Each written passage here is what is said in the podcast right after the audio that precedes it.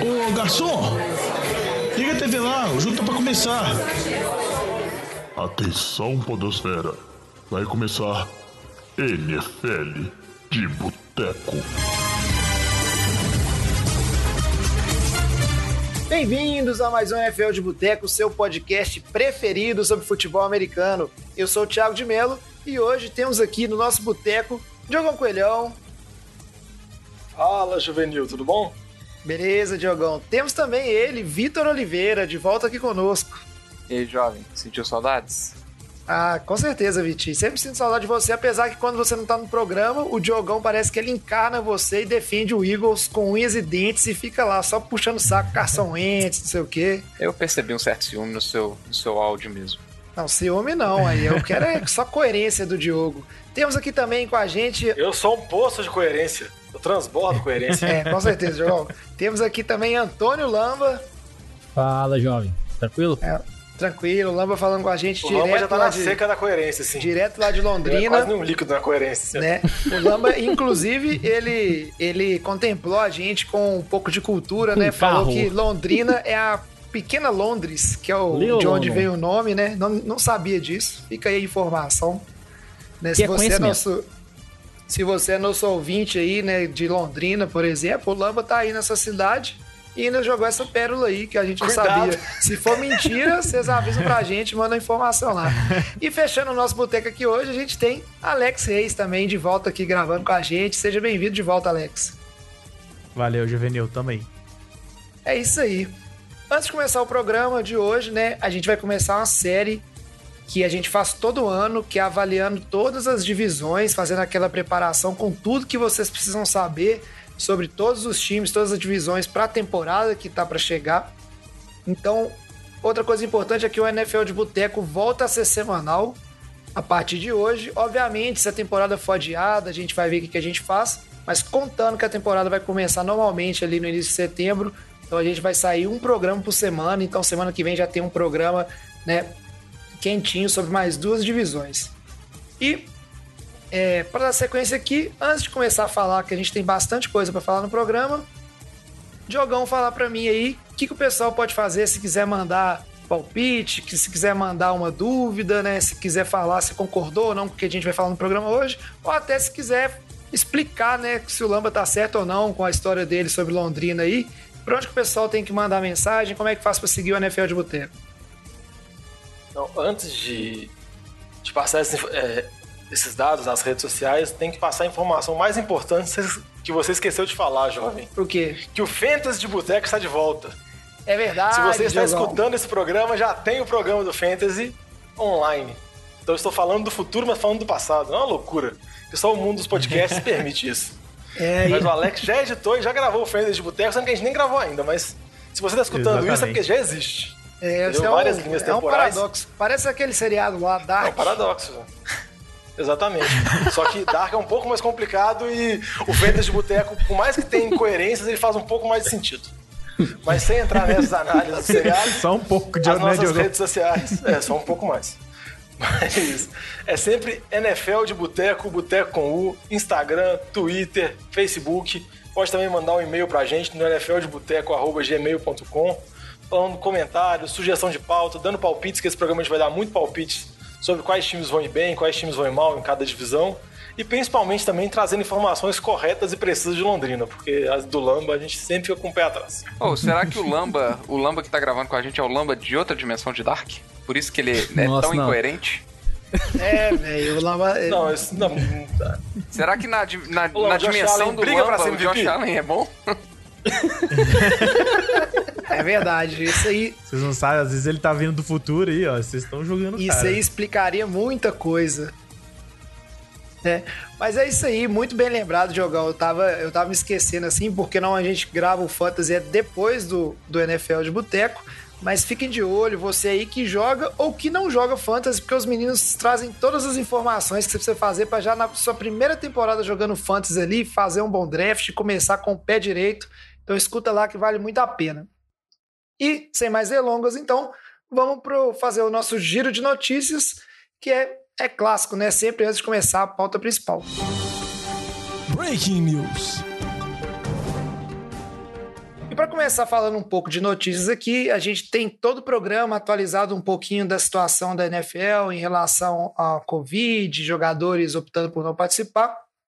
Né? Como a gente já tinha dito no programa passado, é, tinha um prazo que estava para terminar, né, para os jogadores é, optarem por não jogar a temporada relacionado à presença de pandemia e do Covid.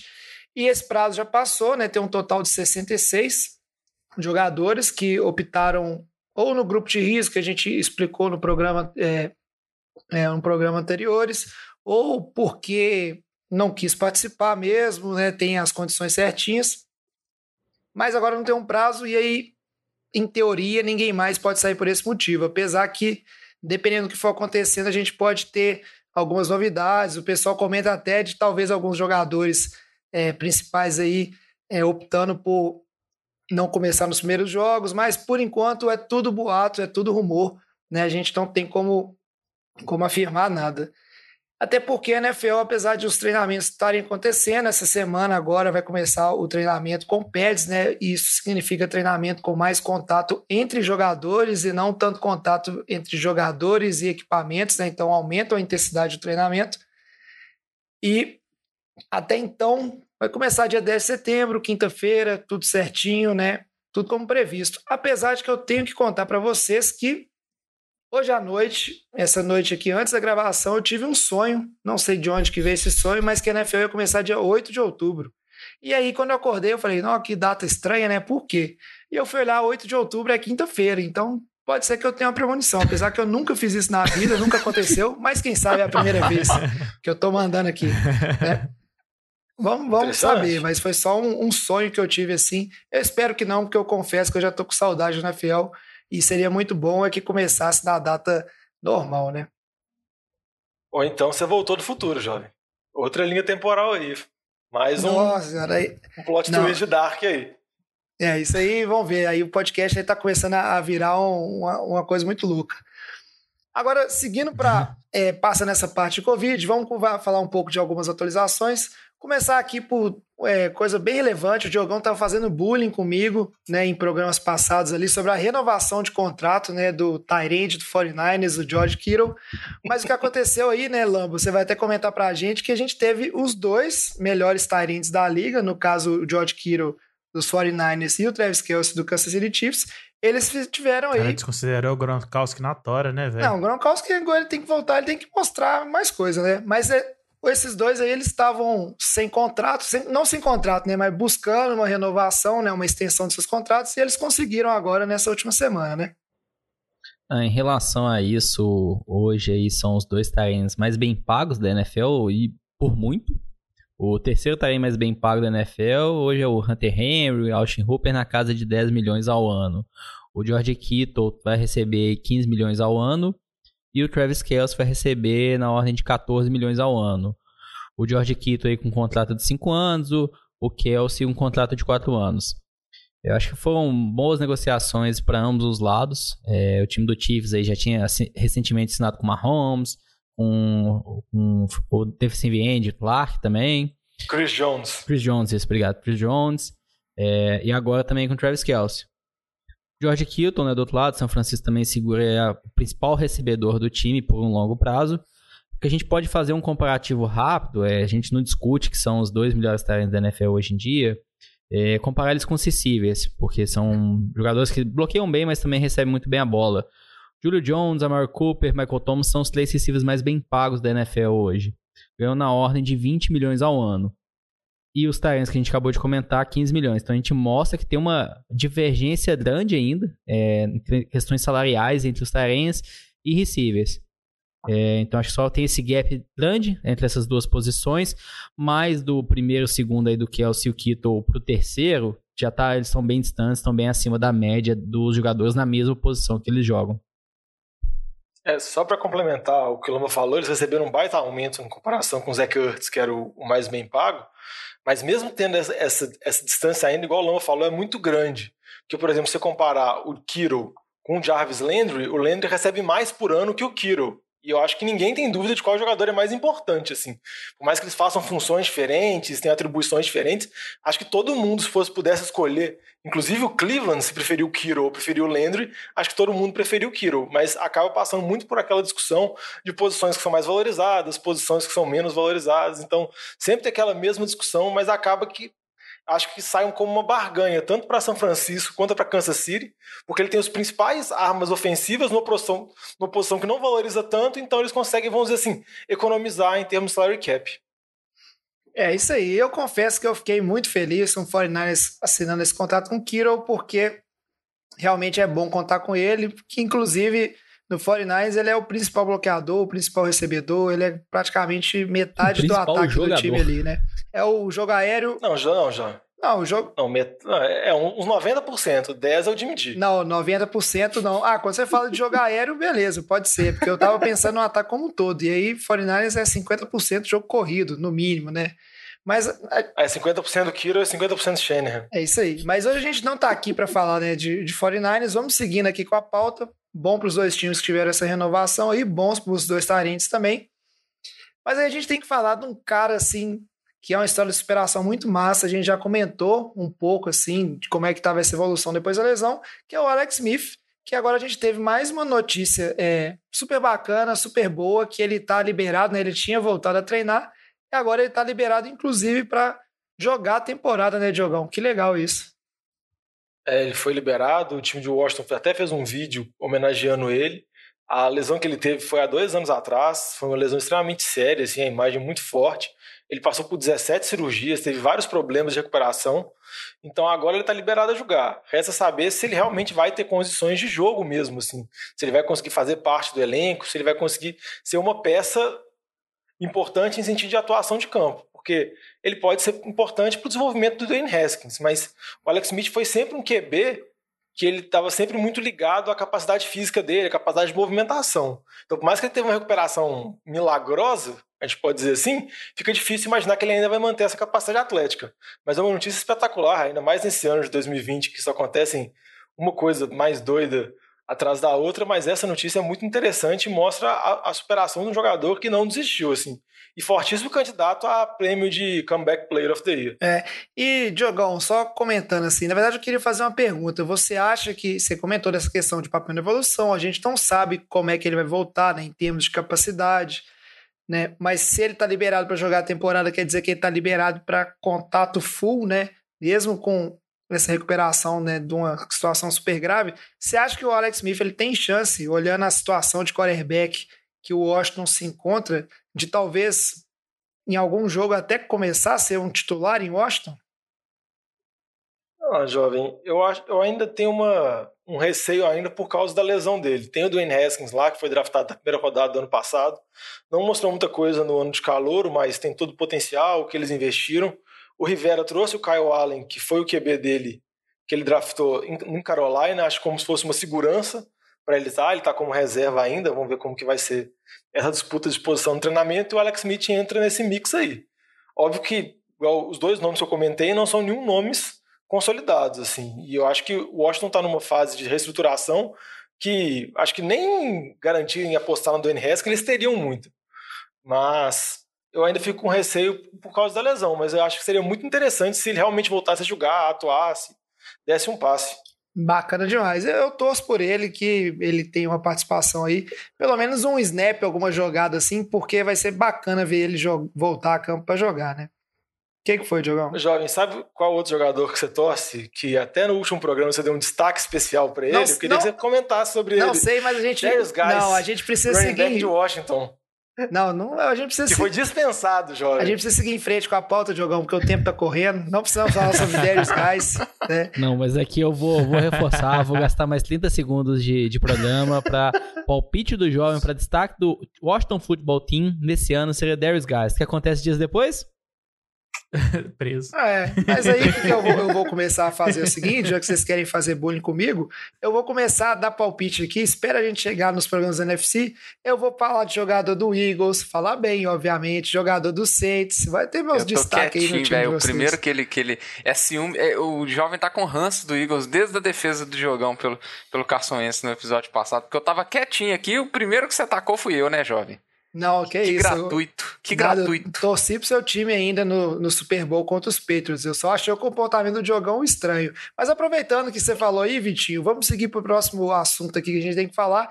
E aí eu sei que você já assistiu, eu ainda não assisti, mas é um, vale sempre a pena assim ver, é super interessante, né, olhar por dentro dos times, que é né, a série do barra documentário que a, a, a Netflix, ia falar Netflix, né, a NFL faz todo ano, que é o Hard Knocks, e que já começou, né? Conta pra gente, Vitinho, você que assistiu o primeiro episódio, é bacana, quais são os times que estão envolvidos, fala um pouquinho de Hard Knocks pra gente nessa temporada. Bom, Hard Knocks dessa temporada, o primeiro episódio, quem quiser ver, ele tá disponível no, no próprio site da NFL, ele tá disponível, né? O, que é uma produção normalmente da HBO Sports. É, essa temporada, é, pela, acho que pela primeira vez, eu não me recordo de ter, fo- é, a- é com os dois times de Los Angeles, né? O Rams e o Chargers. É, e o primeiro episódio, ele foi muito interessante, foi muito bacana pra gente ver como os times estão lidando com a questão da, da pandemia do Covid, né? A volta do training camp, a preparação dos times é, antes do, da chegada dos jogadores e depois da chegada dos jogadores, com os protocolos de saúde, as adaptações das instalações. É, então foi, foi um episódio muito voltado para essa, para essa temática, né? Que na verdade eu acho que é o que tomou mais conta dessa pré-temporada, né? Não, acho que não, não tinha como ser diferente. É, então, é, algumas cenas interessantes de- da questão dos cortes dos jogadores, do, do- da redução do tamanho do, do elenco de 90 para 80, é, a questão do isolamento, as reuniões via Zoom antes da chegada dos jogadores, as mudanças nas instalações para manter é, aquela distância de dois metros entre, entre os jogadores, por exemplo, nas, nas, nas salas de reunião, esse tipo de coisa. Então, até assim, montando salas de reuniões em espaços que não eram é, destinados para isso. Então, assim, é, é bem legal para ver essa mudança e como os times estão se adaptando, né?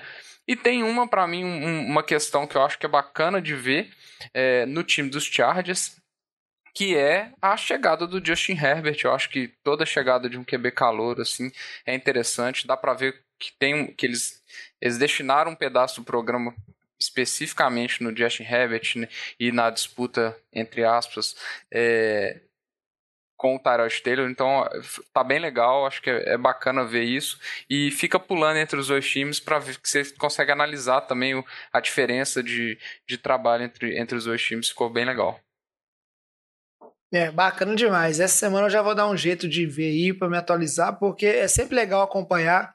E é interessante que todo ano muda a equipe e é sempre diferente, assim, nunca a mesma coisa. E interessante que esse ano vão ser duas equipes ao mesmo tempo, né? Os dois times ali de Los Angeles. Mais legal ainda porque tem essa disputa pelo, vamos dizer assim, o coração, né? A base de torcedores da cidade que vai permear os próximos anos aí. Time do Rams claramente na frente, né? Pelo menos no- nesses anos, esses primeiros anos dos dois times em LA. Para fechar aqui o bloco de notícias, vou pedir o Diogão para comentar rapidinho, né?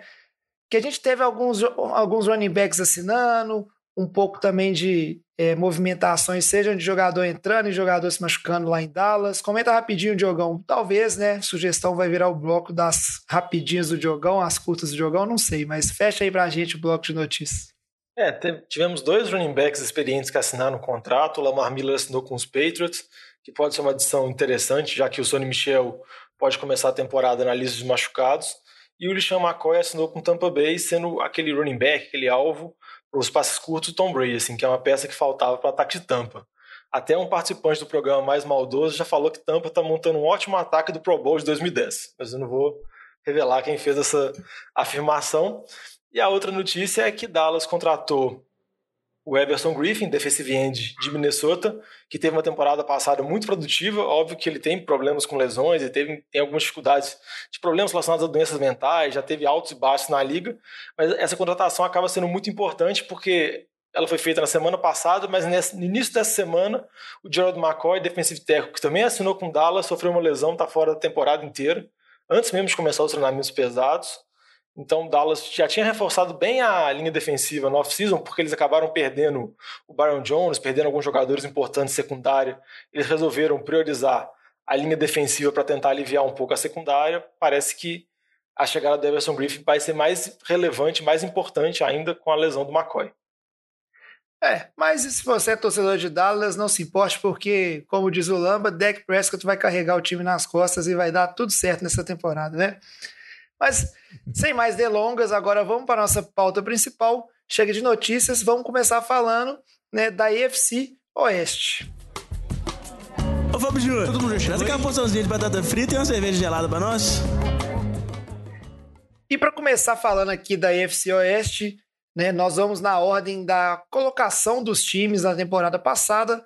Então, obviamente, vamos começar pelo time não só campeão, né, vencedor ali da temporada do Super Bowl, mas campeão também da divisão da FC Oeste, o Kansas City Chiefs. E quem vai falar do Kansas City Chiefs pra gente é o Lamba.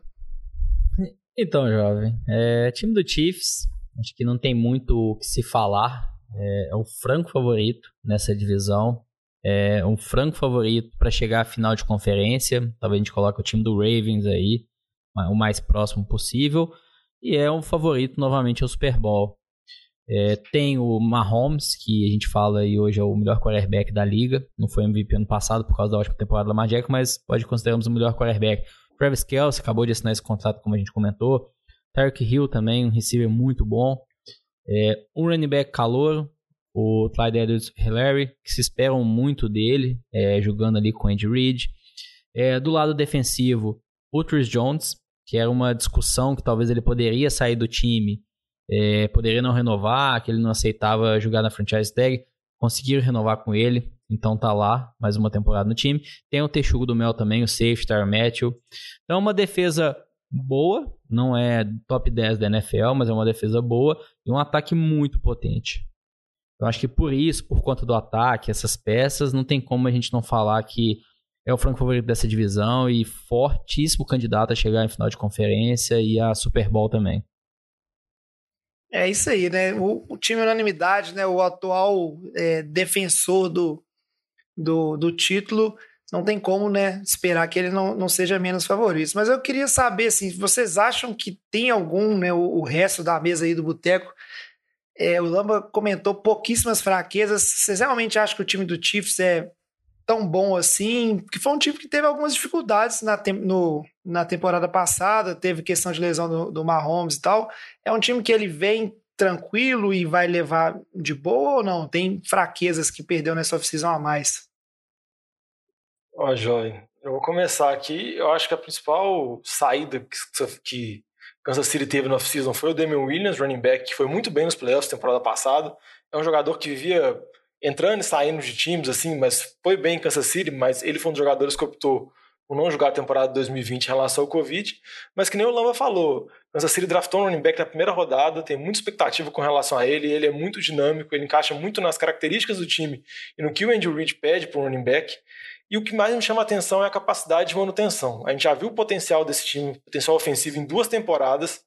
Na temporada passada, que eles foram campeão, na temporada anterior, que o Mahomes foi MVP, quebrou recordes em cima de recordes, e por muito pouco, por causa de uma prorrogação contra os Patriots, não chegou ao Super Bowl. É tudo, tudo foi, foi mantido o time está chegando para a terceira temporada desse ataque, sobre esse comando, então eu acho que o time, na pior das hipóteses, vai manter o nível. E é um nível altíssimo. O calcanhar de Aquiles do time pode ser a defesa, mas eu acho ainda que a defesa não vai conseguir prejudicar tanto esse ataque que é ultra potente. É, eu tô super nessa com o Diogão aí, jovem. Principalmente que a gente viu que mesmo com aquela lesão que o, que o Mahomes teve, né? O time não foi aquele desastre total que a gente imaginava que seria ser o Mahomes ali comandando o time, né?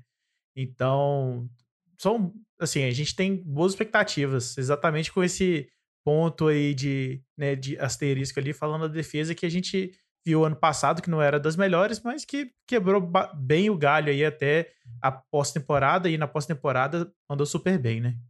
É. Kansas City favorito, continua favorito. Eu não gosto muito de falar dos Chiefs não, porque eu fico meio traumatizado, mas vamos seguindo então, aproveitando, né, para o segundo time, ficou em segundo lugar nos critérios de empate, porque ele terminou 7-9 a temporada passada, que foi o Denver Broncos. Fala um pouquinho de Denver pra gente, Alex. O que, que a gente pode esperar para essa temporada?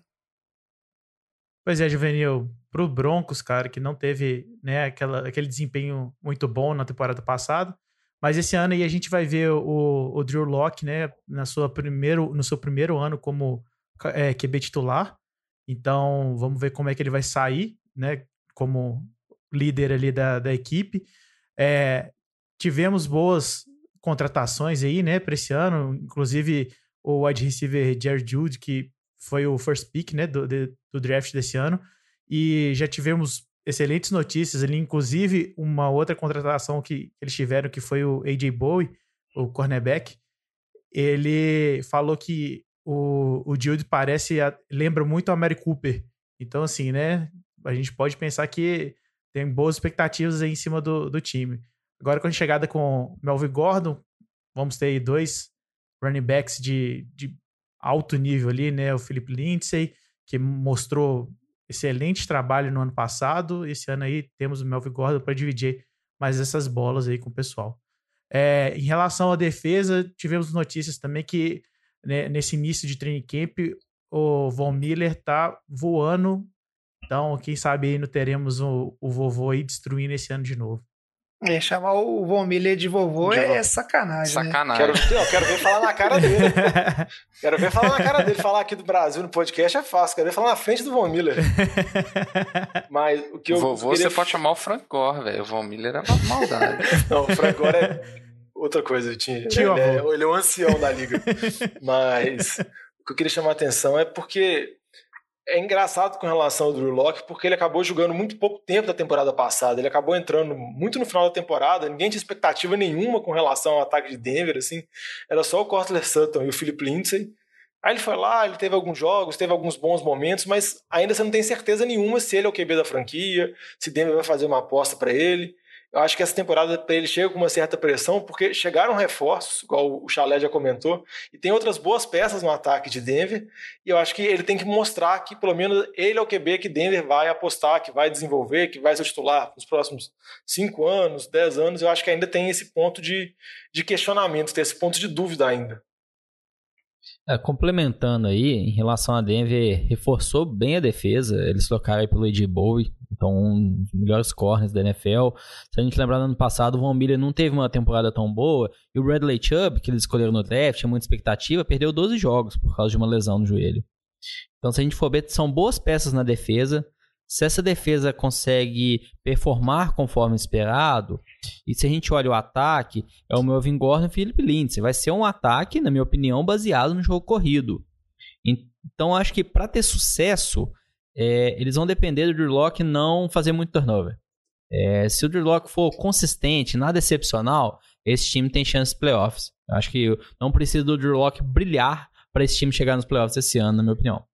É, que aí até eu ia comentar, você, comenta, você falou sobre a defesa, que aí também é um outro ponto de dúvida, porque o treinador é o Vic Fangio, que comandou, foi o coordenador de defesa daquela defesa espetacular de Chicago há duas temporadas atrás. E sempre quando a gente fala sobre a defesa de a gente lembra do auge dela, quando ganhou o Super Bowl, com o Von Miller voando, destruindo o Cam Newton. Mas isso tem muito tempo. Muitos jogadores já saíram. O Chris Harris agora saiu recentemente, que foi um dos melhores corners durante muito tempo. Eu acho que ainda tem essa um pouco tem essa dúvida ainda. Eu acho que você tem muitas dúvidas com relação ao ataque. Dúvidas quando eu estou falando no sentido mais de não saber se vai ser bom, se vai ser ruim. E também tem essas incertezas com relação à defesa. Se a defesa consegue performar no nível como das melhores. Não necessariamente no nível do Super Bowl. Ele foi top do top. Mas pelo menos no nível de conseguir ser a parte principal do time. É, o, eu, só para complementar, eu tô, tô com o Diogão. É, é um time que tem certezas e dúvidas dos dois lados do, da bola. Tem potencial para melhorar tanto no ataque quanto na defesa, mas é, é muito incerto. E tem uma outra questão, se a linha hum. ofensiva não ajudar, não vai, não vai ter Drew Lock e não vai ter jogo terrestre também, né? E aí o ataque vai ser nulo. Então, é, tem o potencial da defesa, tem peças boas, tem potencial no ataque, tem peças boas, agora a gente tem que ver se na prática vai funcionar. O Chargers teve muitas peças boas por muitas temporadas. Exatamente. Exatamente. Exatamente. E quer queira, quer não, rolou um, um, uma certa empolgação, né? Porque realmente, sobre o comando do Drew Locke, o time fechou forte, assim, principalmente do lado ofensivo, ganhando os seus jogos. E muita gente já se iludiu com o ataque de Denver e acha que vai ser um ataque completamente diferente. Vamos ver, né? Porque tem bastante coisa para provar, como vocês bem falaram. Seguindo aqui em frente, né, para a nossa próxima equipe, a gente tem que falar do Las Vegas Raiders, agora oficialmente também, né, em Las Vegas. Acabou, né, aquela era de Oakland, de fato. Apesar de que ninguém vai poder curtir e assistir o time dos Raiders no estádio enquanto tiver essa situação de pandemia. Mas agora, entre aspas, de maneira oficial, o time realmente mudou de, de cidade, né? Não tá mais em Oakland. E quem vai falar desse time pra gente é o Diogão, que, que você tem para falar para a gente do time de Oakland, Diogão? Podemos confiar agora, chegando no ano 4 da era do John Gruden, Oakland vai para as cabeças? Claro que não, jovem.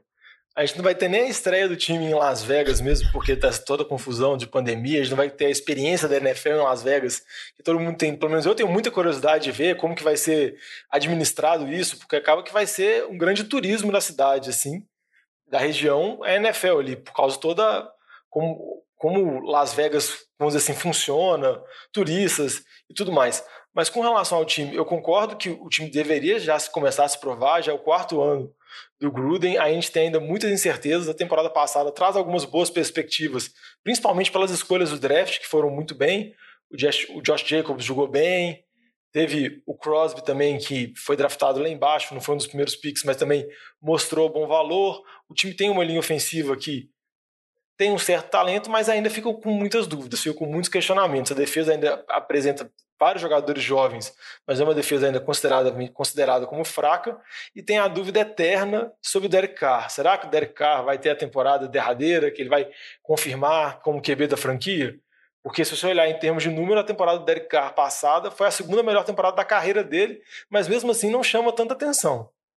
Os Raiders fizeram algumas movimentações, trouxeram principalmente o Henry Ruggs calouro draftado da primeira rodada, que é o receiver mais dinâmico, mais rápido, para tentar, vamos dizer assim, impedir o Carr de dar aqueles passinhos curtos que ele gosta tanto, assim, que ele começa a sentir a pressão, ele já pega, entrega a bola para o receiver mais próximo, está tentando trazer um ataque mais dinâmico, mas eu ainda acho que fica com muitas essas dúvidas, com muito questionamento, e agora tem uma pulguinha atrás da orelha, que é o Marcos Mariota, que também chegou lá em, em Las Vegas, que se o Carr não estiver andando muito bem, o Gruden pode fazer a troca.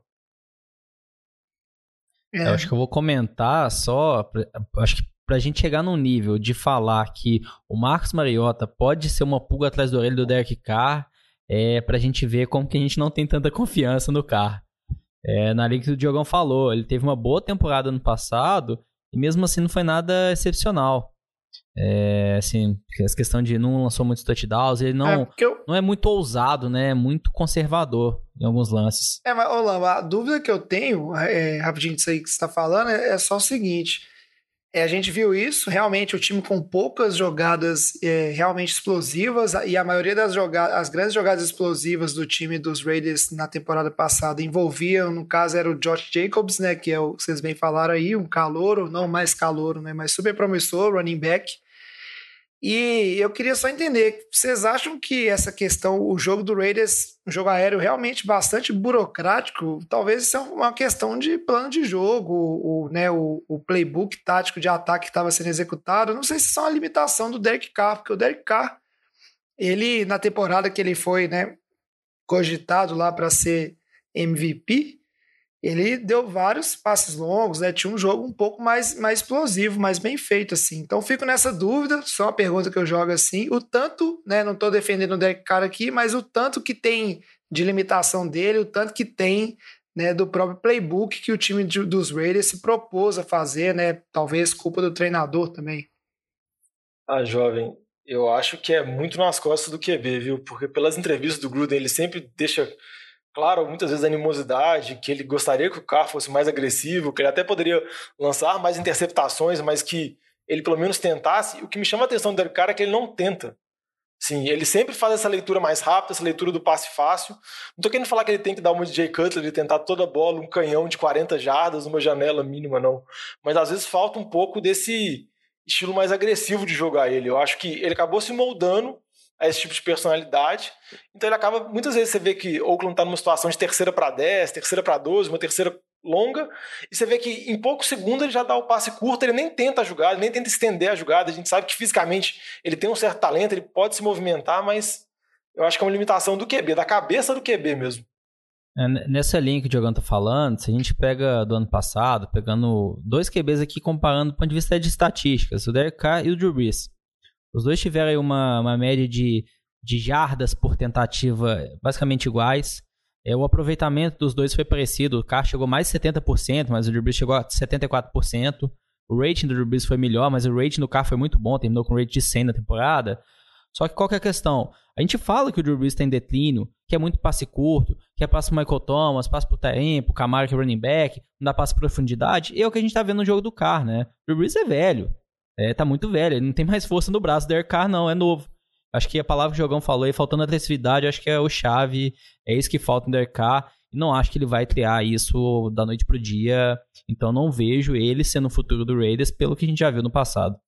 E só para terminar rapidinho, eu também não acho que o reserva dele, Marcos Mariota, seja um QB agressivo, eu acho que ele tem o mesmo problema. Então eu acho que pode ter até um, um pouco de quê de plano de jogo, mas eu acho que falta agressividade no carro. E não sei se o Mariota vai prover essa agressividade toda. É.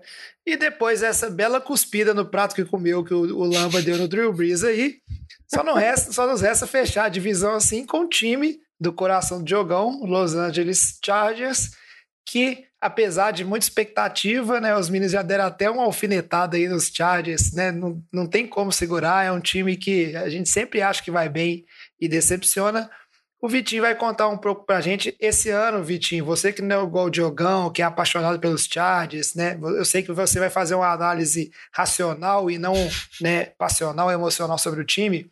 A gente pode estar tá empolgado com os Chargers ou não? Já vamos esperando a decepção que ela vai acontecer. Bom, o Chargers, ele tá passando por uma mudança muito drástica, que é a mudança de QB, né? Essa saída do Philip Rivers é, e a chegada do Justin Herbert, que a gente que eu particularmente não acho que vai começar a temporada como titular, e tudo indica que vai ser o Tyrod Taylor, pelo o que o próprio Antônio Lin já, já, já deu a entender, é, isso muda muito a, a, dinâmica do time, na minha opinião. É, o, o porque você está muito mais focado em desenvolver o seu QB nesse momento, o seu, o seu QB de franquia, do que com o foco de vamos ganhar e vamos para os playoffs, na minha opinião. É, o, o Tyrod Taylor é um QB muito mais conservador, vamos dizer assim. Eles falam que, que ele é seguro, que ele não tem é, muitas interceptações, o que de um lado pode ser bom, porque se o time do Chargers não for desolado por lesões mais uma vez é um time que tem boa uma, uma, boa defesa, tem uma secundária boa, com bons nomes, né? A gente pode falar de Derwin James, tem o, o Casey Hayward, é, sem falar da, da, linha, da linha defensiva, né? Com Bolsa, com, com Melvin Ingram. Então, é uma defesa que tem bons nomes, tinha um ponto fraquíssimo no Kenneth Murray, é, de linebacker que trouxeram o Kenneth Murray, né? É, calor. É, então, tendo uma boa defesa, às vezes um QB seguro faz, faça mais sentido. É aquela mesma coisa que o, que o, que o Lamba comentou sobre o Drew Locke, né? Se, se ele se não tiver muitos turnovers, é um time que pode produzir. Mas eu acho que já não é o foco do, do Chargers. O, o foco tem que ser o desenvolvimento do QB, porque Tyrod Taylor eu acho pouco provável que, que vá levar um time a, a, a uma temporada. É, vamos falar assim, de sucesso, de playoffs ou é, almejando algo, algo maior no para a temporada, né? É, além do, do, do, dos dois calouros, né, a gente pode falar da chegada do Chris Harris, que saiu de Denver, é, e do Brian Bulaga, eu acho que são os dois nomes mais de maior impacto.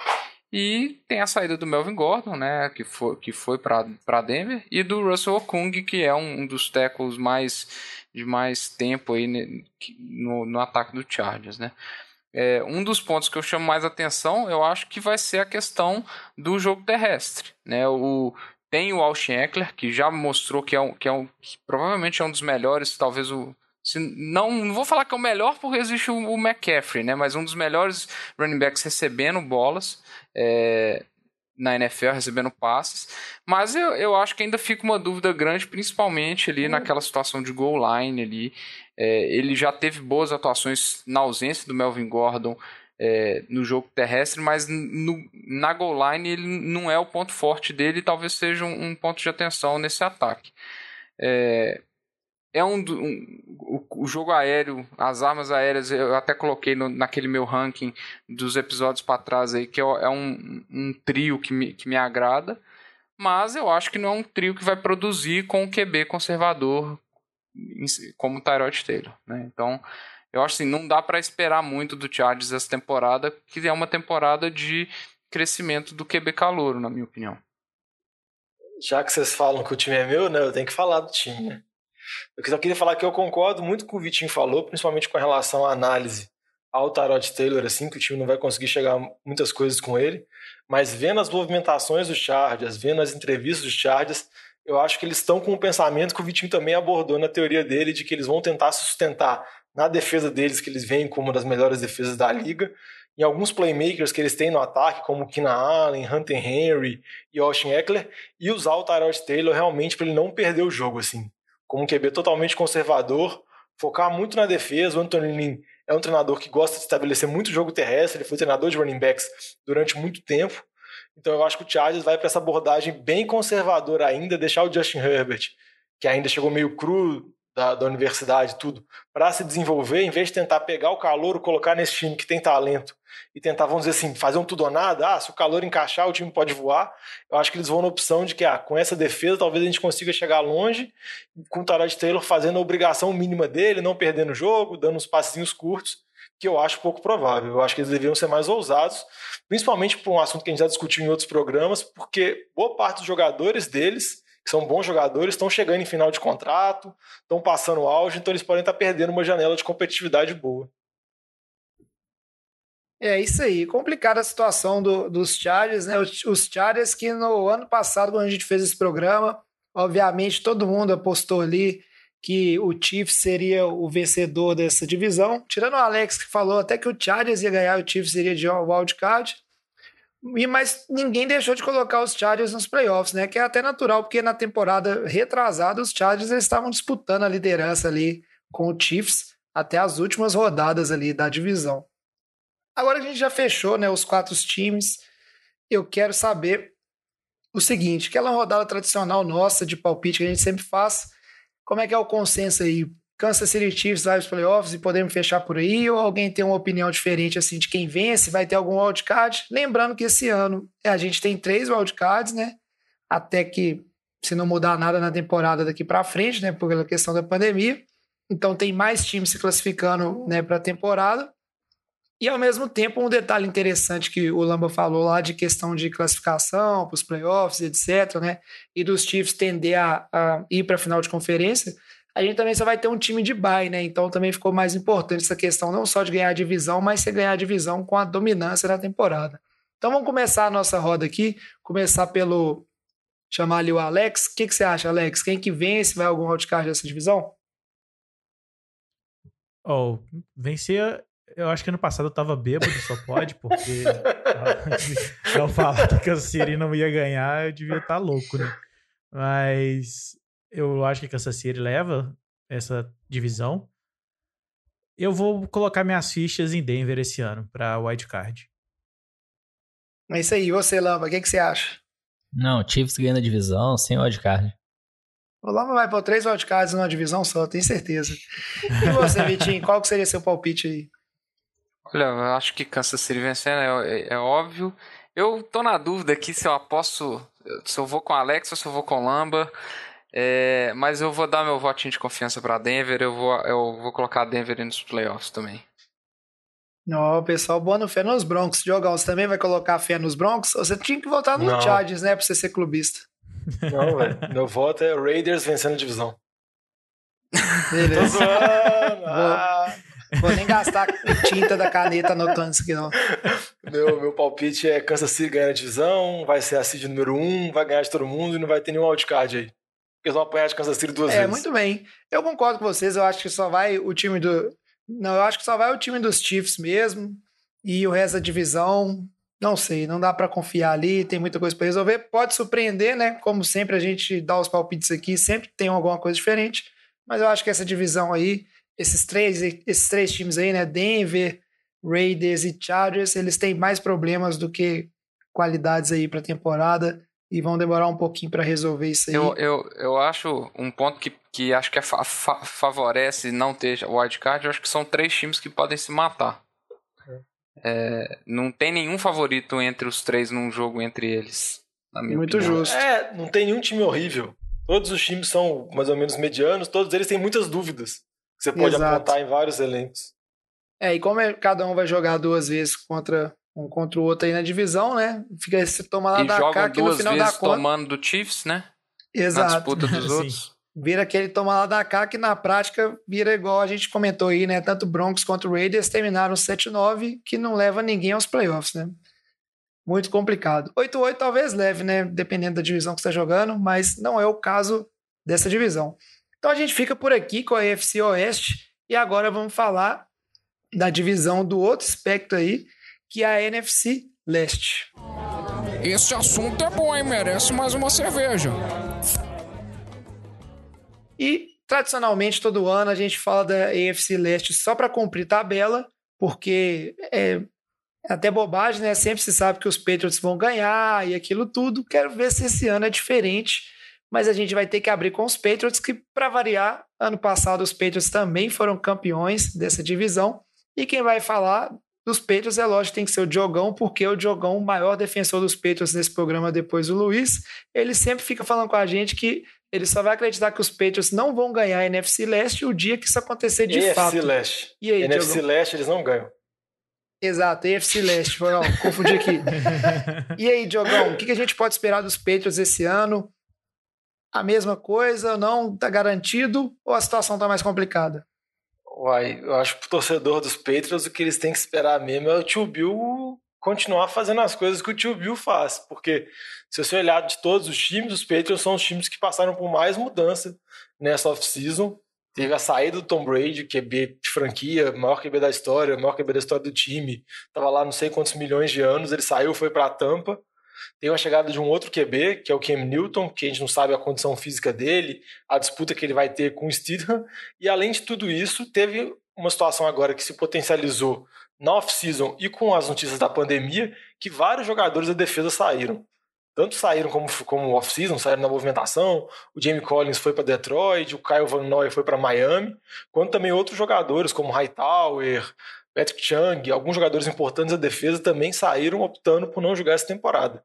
Então os Patriots têm uma dúvida muito grande sobre as condições do time, com como vai ser esse ataque e como vai ser essa defesa totalmente mudada, mas eu ainda acho, igual o jovem brincou, eu só acredito na mudança quando a mudança existir. É, Diogão. Eu acho que é o seguinte, o torcedor dos Patriots, ele pode estar muito assim, é, ser um torcedor muito confiante. A gente sempre vê quando o Luiz vai falar dos Patriots aqui, ele que é o representante do time, né? Ele fica aí, sempre tem algum motivo para falar bem. Eu acho que a dinastia acabou, não pode defender o que for, mesmo com a vinda do Ken Newton aí, é muita forçação de barra querer dizer que os Patriots é, são uma boa equipe para essa temporada. É um dos times que tiveram mais jogadores optando por não jogar a temporada e jogadores importantes. Eu acho que o Pedro, se bobear, não tem pass rush praticamente nenhum. Pode ser que o tio Bill tire aí da cartola, mas isso também é quase uma lenda urbana. Achar que todo ano os Patriots sacam alguma coisa aí diferente, pegam um jogador avulso na esquina, né, um cara que nunca jogou e dão um jeitinho. Quero saber o resto da opinião do pessoal da mesa aí né, sobre É, não, essa e- questão dos Patriots, mas eu acho que esse ano, não estou descartando, a gente pode falar que a divisão ainda é fraca, então vai ter umas vitórias, mas eu acredito que é forçar a barra, assim, não sei.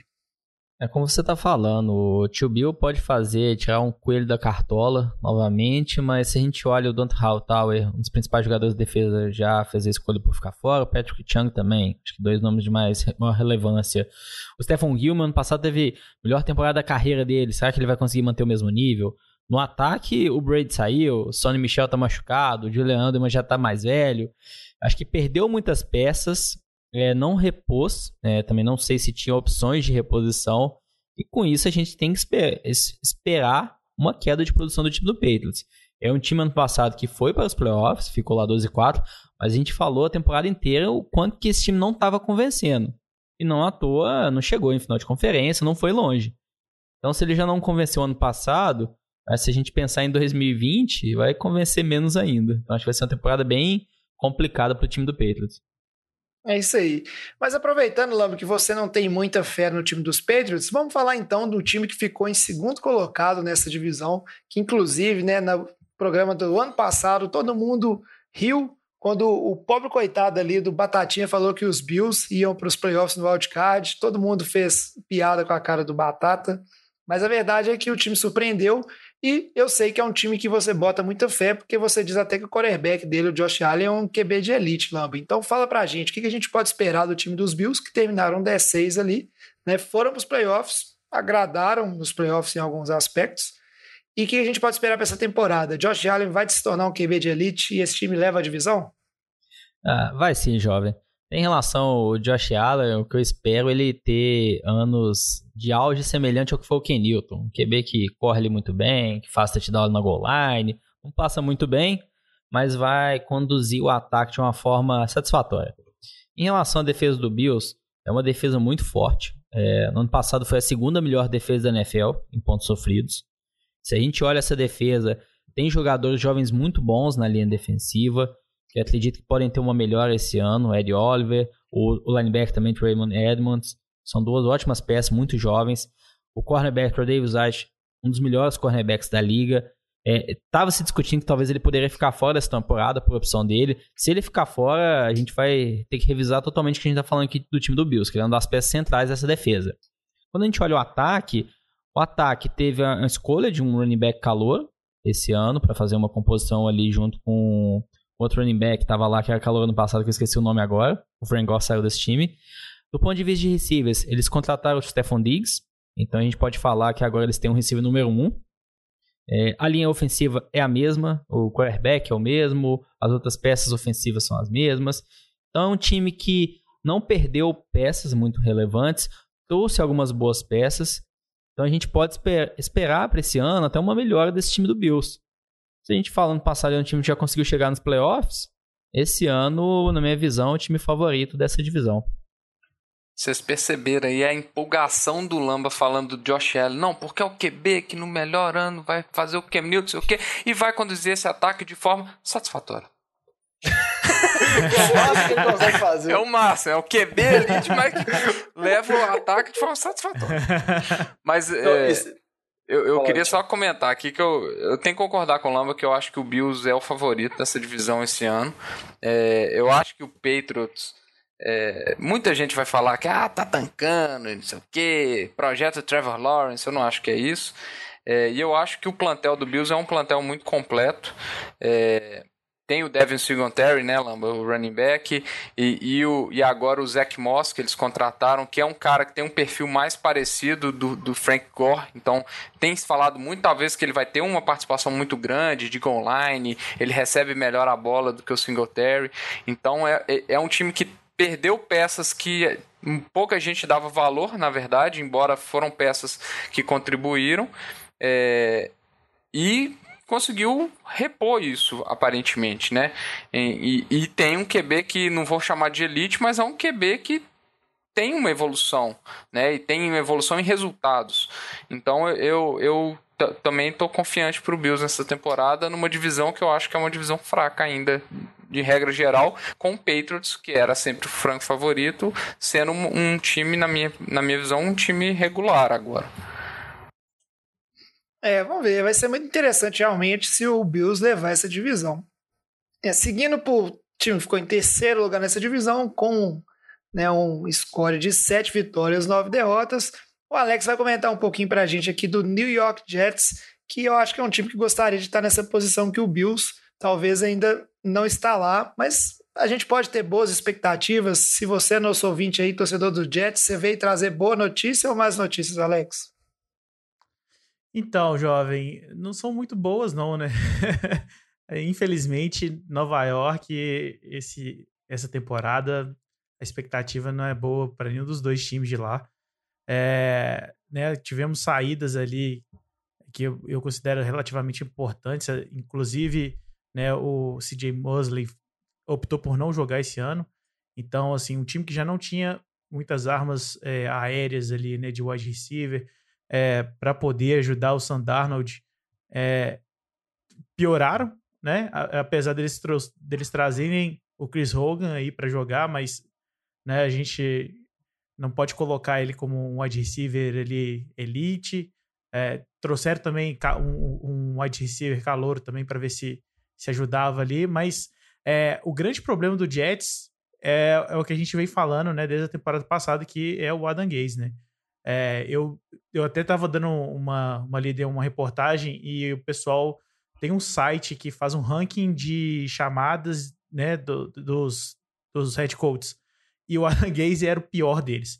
Tipo assim, é, fizeram uma estatística lá, pontuaram é, cada, cada chamada de jogada e o Adam Gaze foi o pior deles. Então, assim, se ele manter né, a cabeça que ele, que ele tava tendo com as peças que ele tem, não vai mudar muito o time. Então, não são, a expectativa não é muito boa.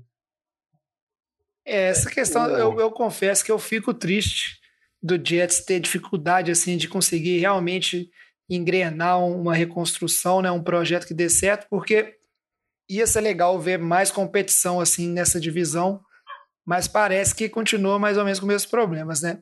Alguém é. aí tem alguma notícia otimista pro torcedor dos Jets? Eu, eu não tenho, eu confesso que eu não confio no time.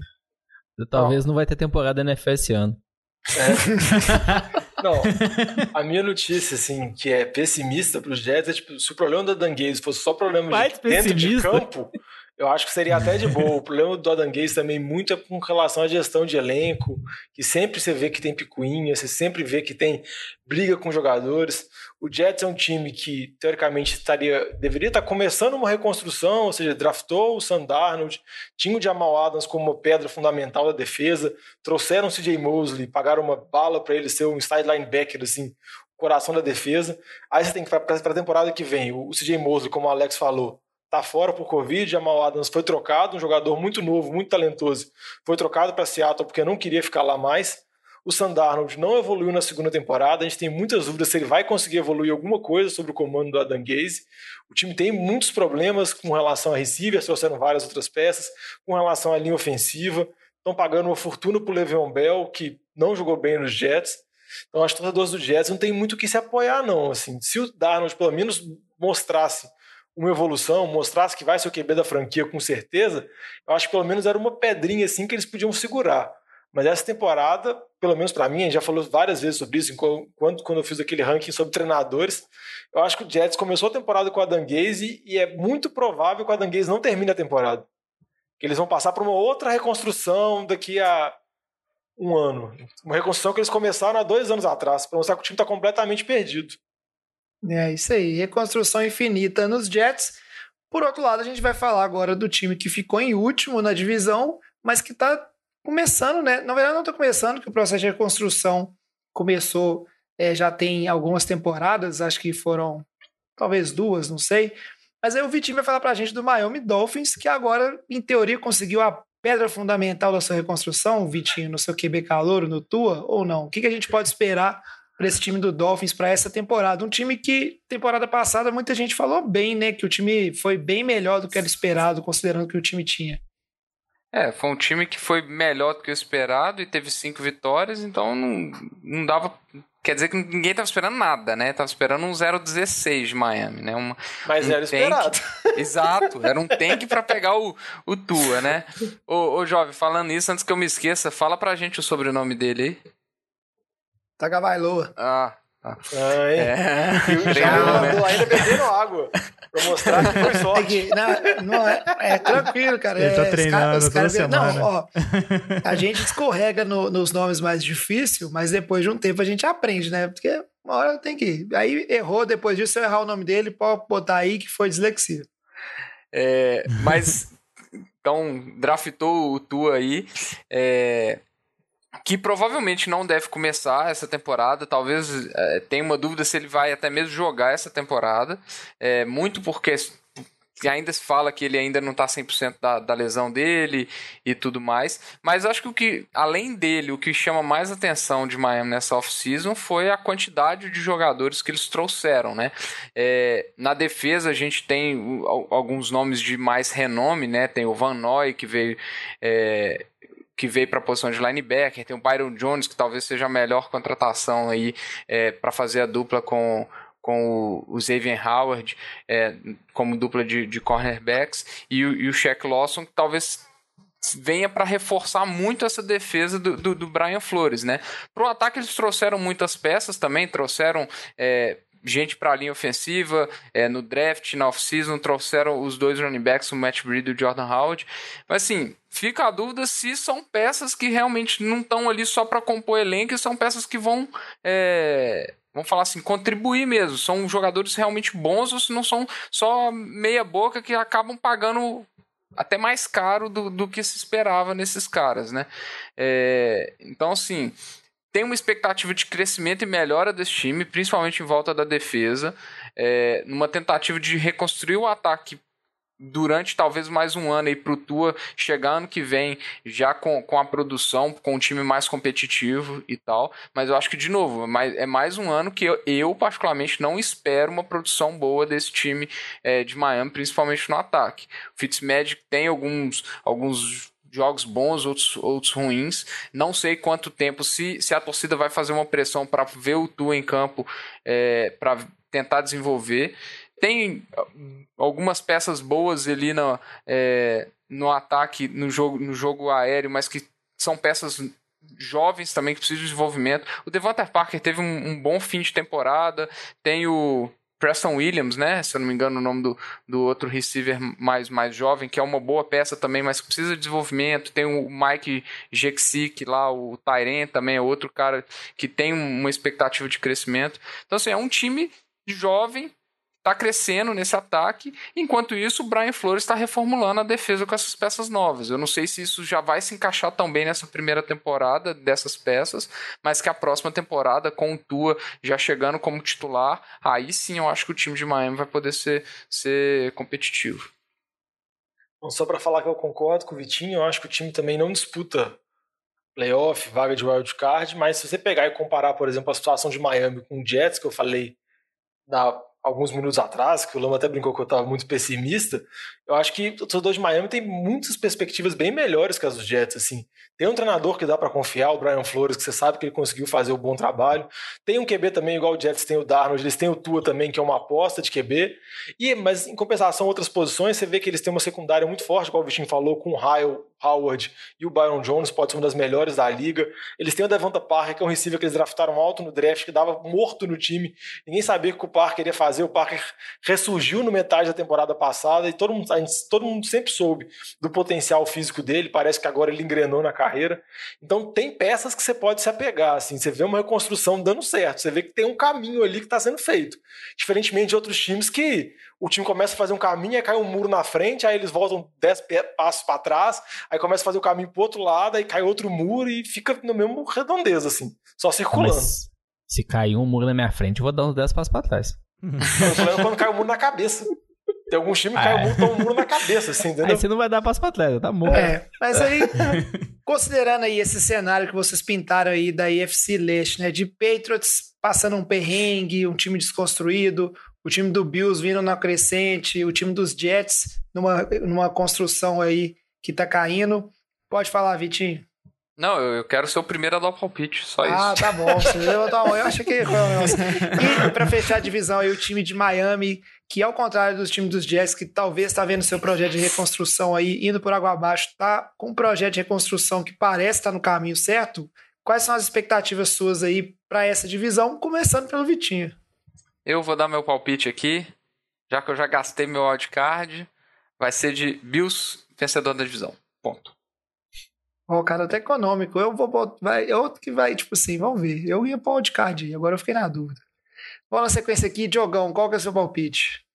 Ah, eu já deixei claro quando eu analisei os Patriots, né? Eu acho que eu só vou acreditar quando eu ver. Eu sei que a defesa dos Bills é uma defesa muito boa e eles têm o Josh Allen que eles querem que seja um mini Cam Newton mas eu acho que o tio Bill, mesmo com a saída de algumas peças, consegue tirar muitas defesas dos Patriots, que foi bem na temporada passada, e ele tem o verdadeiro Cam Newton, que eu confio que vai estar em condição de jogo. Então eu aposto que os Patriots ganham a divisão e Bills vai com o wildcard, mas muito parelho.